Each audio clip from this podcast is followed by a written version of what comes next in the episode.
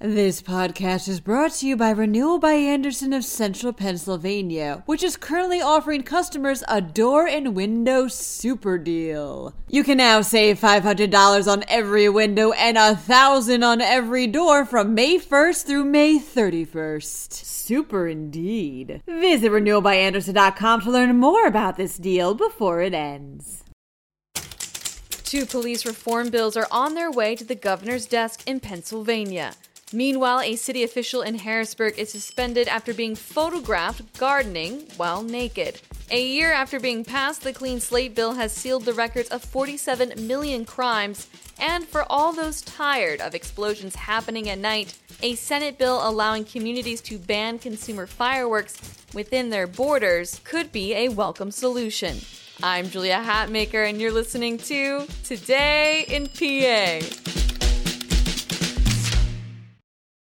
The Pennsylvania Senate unanimously passed two bills focused on police reform on June 30th, reports PennLive.com. One bill is focused on employment records, requiring employers to disclose information to a law enforcement agency that is doing a background investigation of a potential applicant. It also frees a former employer from any civil liability that would come from sharing that information. The bill will also create an electronic database that would have separation records of law enforcement officers that could be used by other law enforcement agencies when hiring so that they would be aware of past misconduct. The second bill is focused on officer training and will require training on implicit bias, recognizing and reporting child abuse, and the use of appropriate force.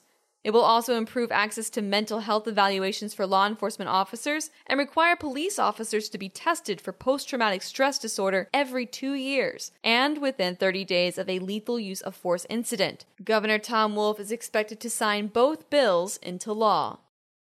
The city of Harrisburg's finance director has been suspended after he was photographed gardening while naked, reports PennLive.com. A photo of Bruce Weber gardening in his backyard garden in the nude was taken by a neighbor who ultimately complained to the police. That neighbor, Siobhan Moon, said it wasn't the first time she had seen Weber gardening naked. While Weber's backyard is relatively secluded, it can still be seen from Moon's home and a nearby parking lot. Weber is suspended pending results of an investigation by Dauphin County detectives. Pennsylvania does have a law against indecent exposure, which is when someone's genitals are exposed in a public place.